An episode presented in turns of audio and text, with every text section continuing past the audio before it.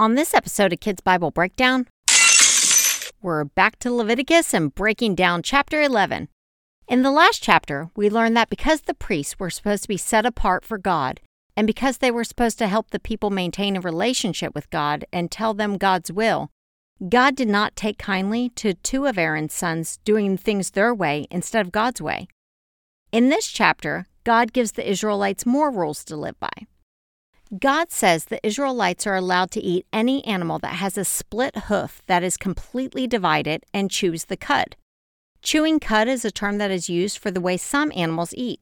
It sounds a little gross, but it's when an animal chews food, swallows it, then throws it back up into its mouth and chews on it some more, and so on and so on till the food is really broken down and thoroughly absorbed the animal has to have both qualities in order to be considered clean or okay to eat.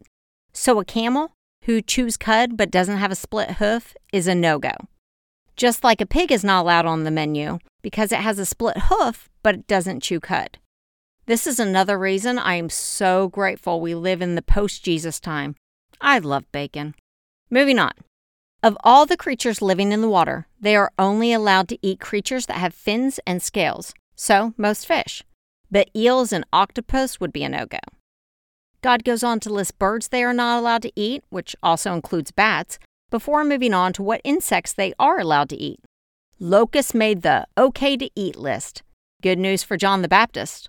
We'll learn more about him in the New Testament. Anyone who touches the carcass or dead body of one of the creatures that are on the no list has to wash their clothes and they are considered unclean till evening. Next on the unclean list is anything that walks on paws and a whole host of things that scurry along the ground, like rats and different reptiles, including lots of different lizards.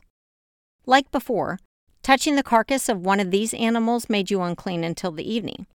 But since these little critters get into everything, the Lord also states that when one of these creatures die on something, like a tool or blanket, whatever it is, it should be placed in water, and it also is considered unclean till evening.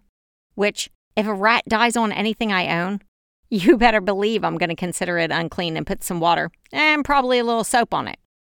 If one of these creatures die in something that is used for cooking or to hold something to drink, like a pot or a vessel, it is to be broken.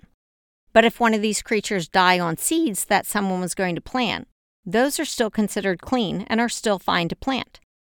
God also states that of the animals they are allowed to eat, if one of them dies on their own, they are considered unclean, and anyone who touches it or eats its meat is considered unclean till evening.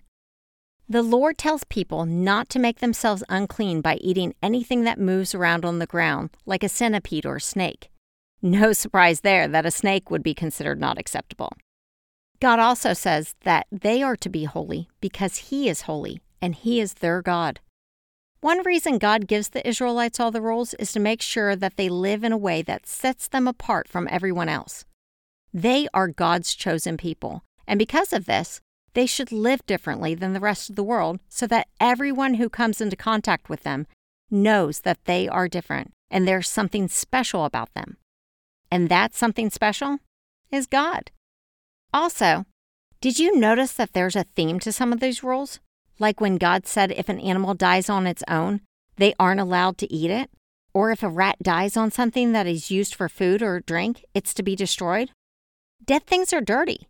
What we know today that they might not have known back then is all of these are safety hazards. Things that die immediately start decaying and house bacteria, and rats carry all kinds of disease and spread them. Although, as we stated, some of these rules are just to ensure the Israelites live differently than the rest of the world, some of the rules are to protect them from getting sick and to keep them healthy and safe. One other thing stood out to me in this chapter. We could all stand to be a little bit more like cows with their cud. I mean, not with food. That would be gross. But with God's Word.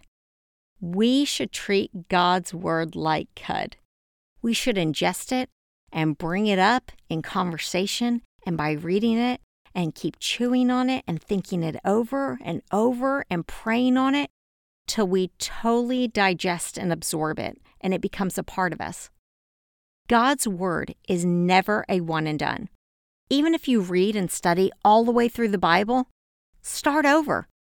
Because there is always something more that we can learn from and about our amazing God.